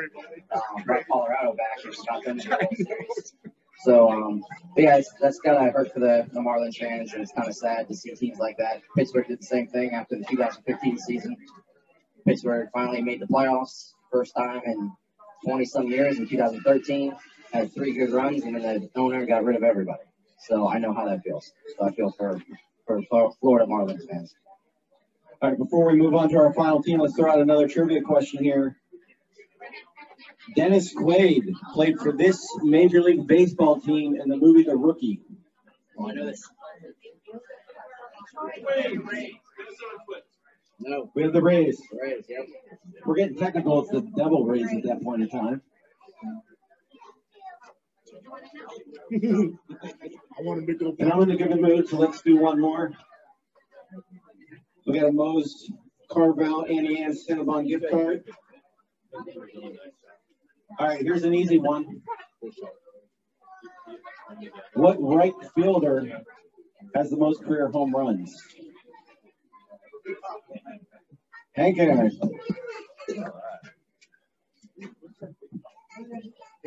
Huh?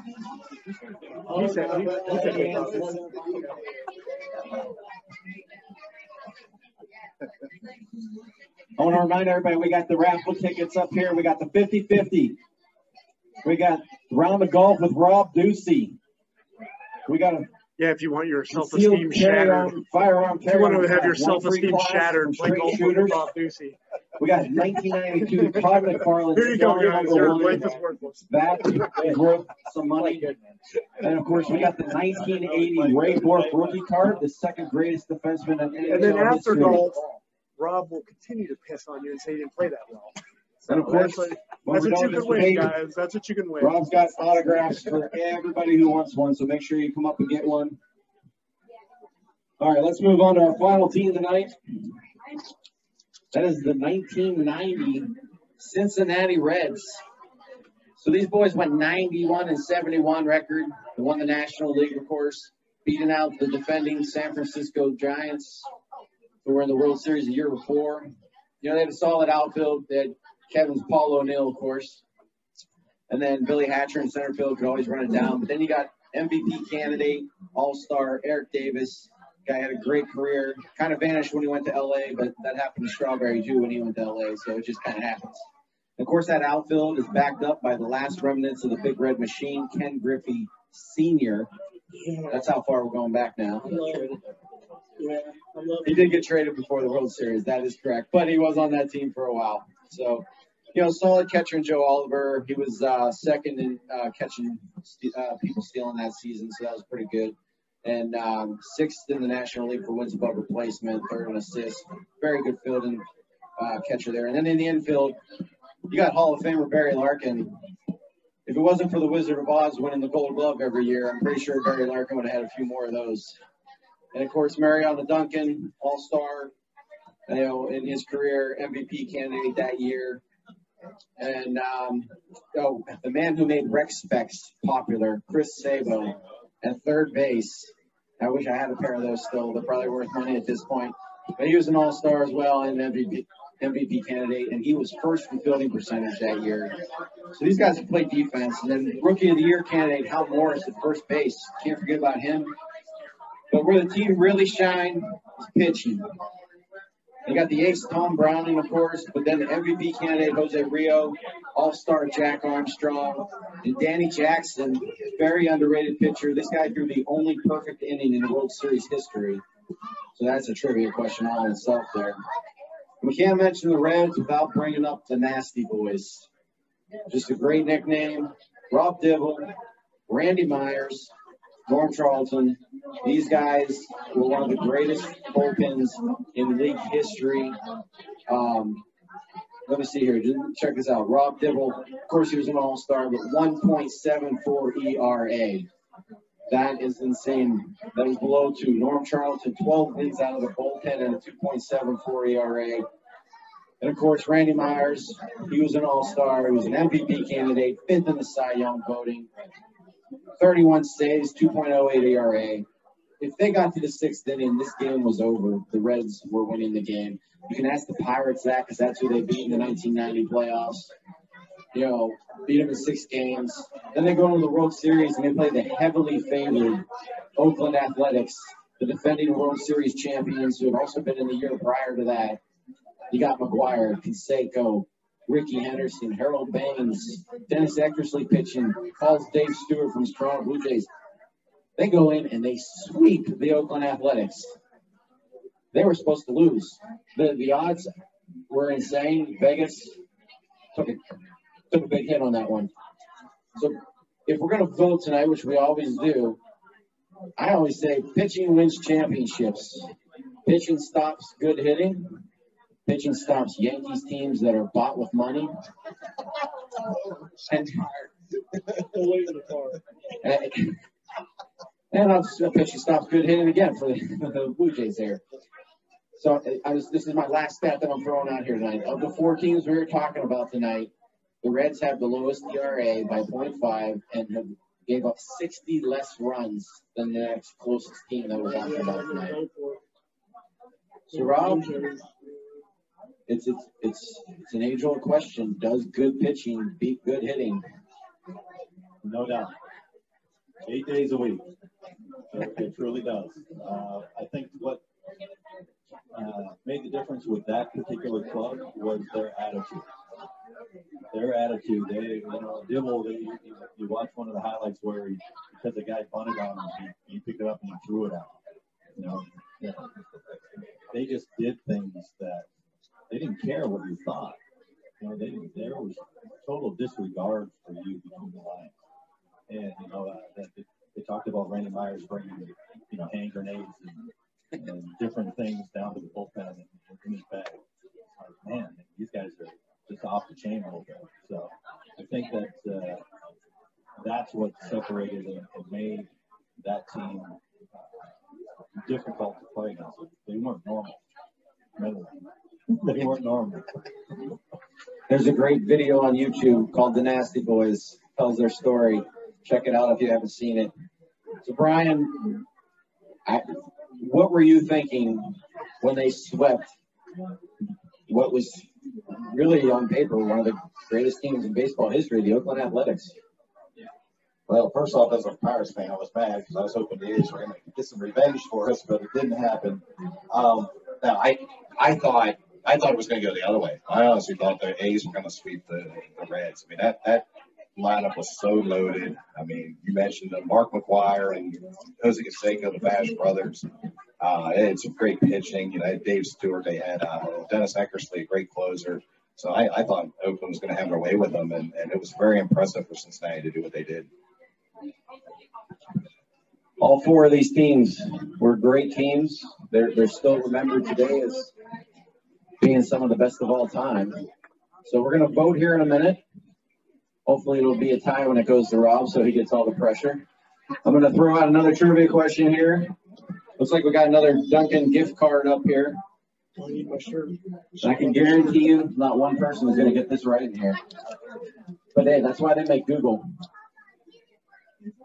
James Earl Jones, character in The Sandlot, played for this baseball team, which based off of integration was not possible at that time period.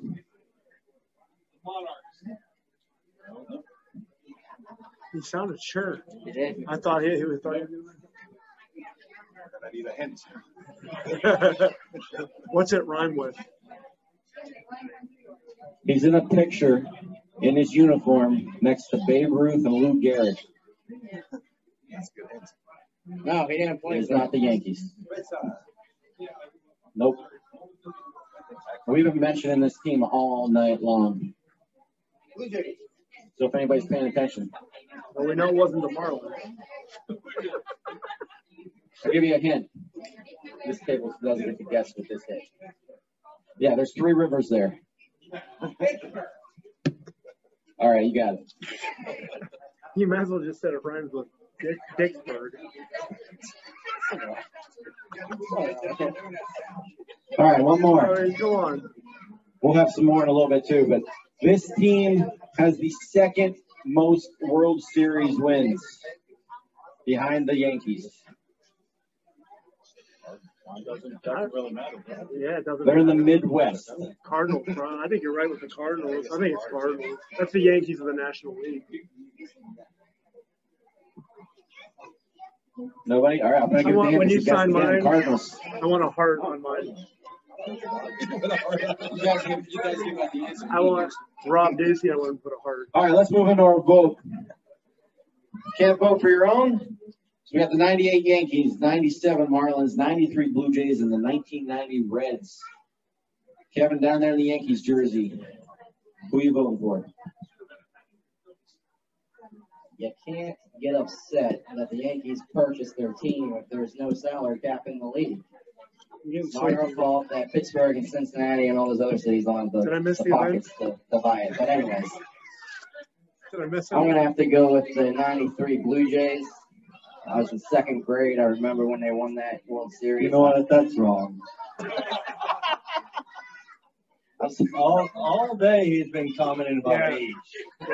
All day. No, I was in the seventh grade. Really? Yeah. Yeah, I asked, I asked Rob when uh, when he played in Pittsburgh if he played in Three Rivers or, or uh, PNC. He said he played in PNC. I was like, oh yeah, I was in uh, I was sophomore when that opened. but anyways, yeah. So in second grade, I, I wrote them a letter. They actually sent me a bunch of stuff back. Uh, I really like the Blue Jays, so I'm gonna go with them. Joe Carter was a beast. Uh, they had a good lineup, good pitching. Brian?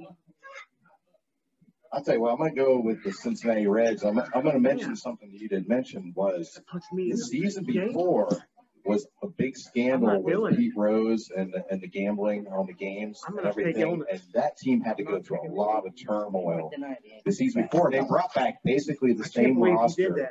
Did. And that was was the last place team in '89. They brought back basically the same roster in 1990 and won the World Series. And, and like you said, beat that great uh, Oakland A's team. So I'm going to go with the uh, the Reds. Coached by Lou Piniella, who took over for the Rays here, uh, was it late 90s? Yeah. Late 90s, yeah. So we had Lou Piniella down here. Paul, who you digging? I'm going Reds like Brian. I Chris Sabo, the the uh, Big Red Machine, great nickname. Uh, I can't. I almost said Yankees, but I, my mouth couldn't get the words out. So I, it just, ugh, I got a little ill there. So I'm thinking I'm just gonna stick with the Reds. I'm more with the Reds.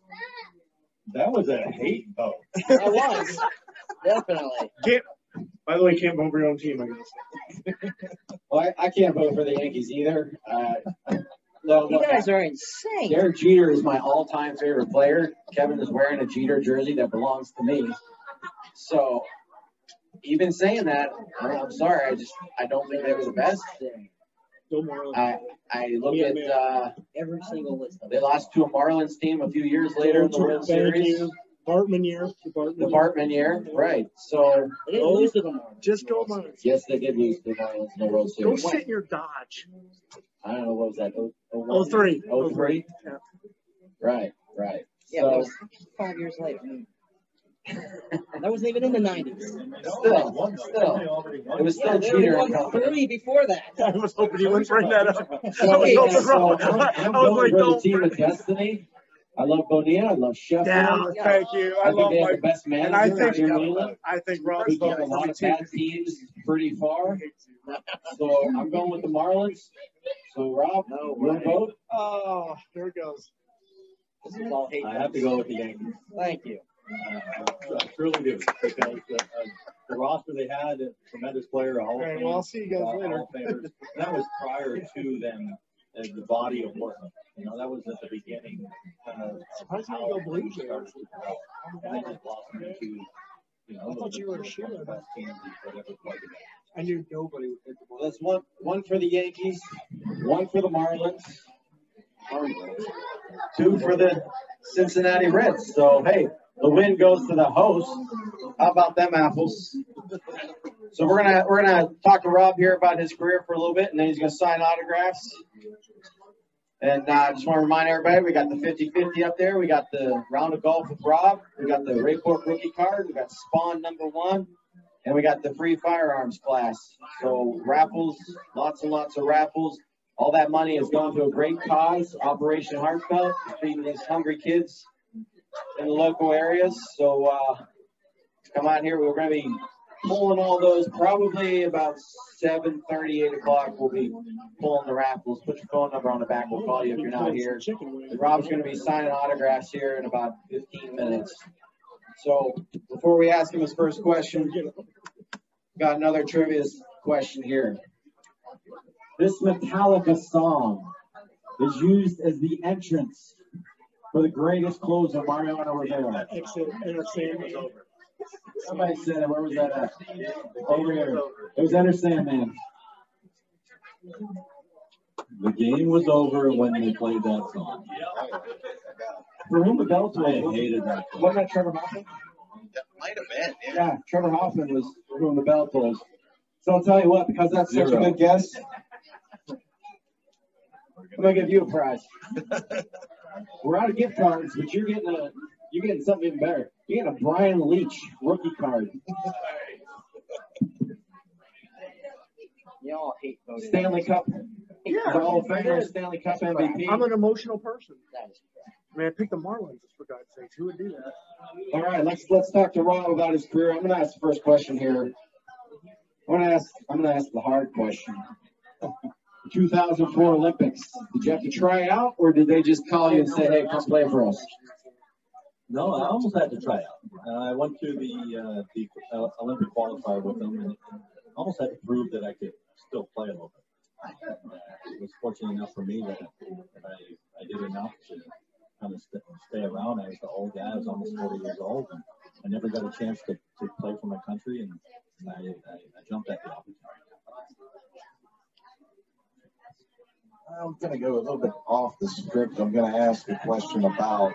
I want to get your opinion when when the, the scandal happens. I, I mentioned earlier when the scandal happened with Pete Rose.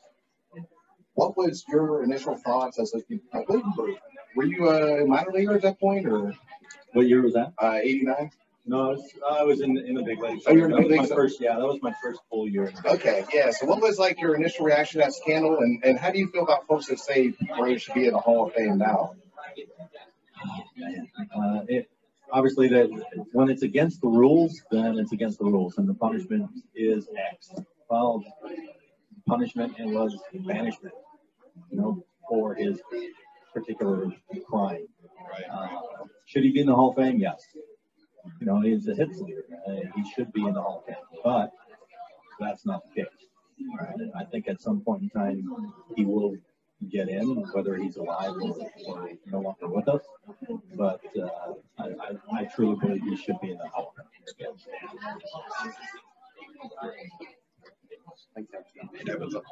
Uh? Are you on? Yeah. Um, so growing up as a child, uh, what one player would you say you kind of looked up to and got you motivated to get into baseball and pur- pursue a career in baseball? But there was no particular player. I love to play. Uh, I think that we talked about that in, in the past. I, I truly, I love to play. I, I didn't really have a baseball idol. Baseball was new in, Ontario as far as the that were concerned. Uh, I didn't really follow the, the, the uh, Montreal Expos, but uh, you know, guy liked his hair. It was make me pride. I, I liked how Mickey Rivers walked. Uh, I, I thought if I ran pigeon toed, I'd, I'd run faster. You know, those types of things. But as far as uh, taking a, a player and, and having him as my role model, that wasn't the case. Rob, when you were playing during the long season, what was something you did on your own time? Like, what was some of your favorite activities kind of decompress, reset yourself? Was it was it cards? Was it golf? What would you guys end up getting into? Uh, we, we, did play a lot of we did play a lot of uh, golf. We, we, did play a lot of cards. We spent a lot of time together. Uh, but for me, it was never. I was always on. It was never a scenario where uh, I had to get away from the game and you know wind down. I think that you, you get used to the the, the eight month turnover and every day for eight months you're you're getting after every single day because the fans expect you to play 100% every single night. And it's a long, long, it's a marathon. It's a long season. So you, you just get into a routine where this is what you do and this is how you go. And, and so that when you show up at night, you, you give your 128%. All right, there you have it. So we're gonna get Rob set up here to sign autographs. Probably about five minutes. We've got free uh, for y'all pictures of him that he'll sign. If you want to ask him a question, I'm sure he'll be kind enough to answer that when you come up as well. Just want to throw one more reminder out. We got the raffle table going on. If you're not familiar with Legacy Battle, we are on YouTube, we are on Facebook, Spotify, iHeartRadio, Google Podcasts, a little bit of everything. We like to give out trivia prizes. We even mail them out. We've had former athletes on. Let's see here. What we got? For all those Tampa fans, we've had Darren Puppa on. Andre Wall. This guy just beats the crap out of everybody. Who else we got from hockey? We got Kevin Stevens coming up from the Pittsburgh Penguins. Ken Reagan, Grant Jennings, Bernie Nicholls, LA Kings coming up too. Shjon Podein. Then we go to football. We've had Tampa Bay Buccaneers Super Bowl winner on, Ken Dilger. We had uh, Jeff Chadwick from the Lions, Richmond Webb, Derek Holmes, Ken Riley. And then basketball, we've had Rick Robey, he played for the Celtics with Larry Bird. We've had people from the Olympics, Dan Jansen, the great Olympian. Jim Neighbors coming up. He's the swimmer from the 60s, 70s. Tessa Gobbo. And of course, uh, baseball. We got another show coming with Rob that's going to be released here pretty soon, where we're going to be debating the Canadian Mount Rushmore of baseball. We've had Otis Nixon, Sid Bream, Jeff Ballard, Mike Kingery, just players out the wazoo from every sport. I'm blanking on players.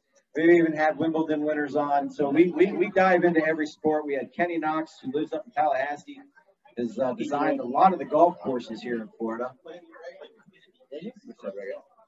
So yeah, check us out. Join that Facebook page and subscribe to all those channels we mentioned earlier. So about five minutes, we'll get uh, the autographs going here.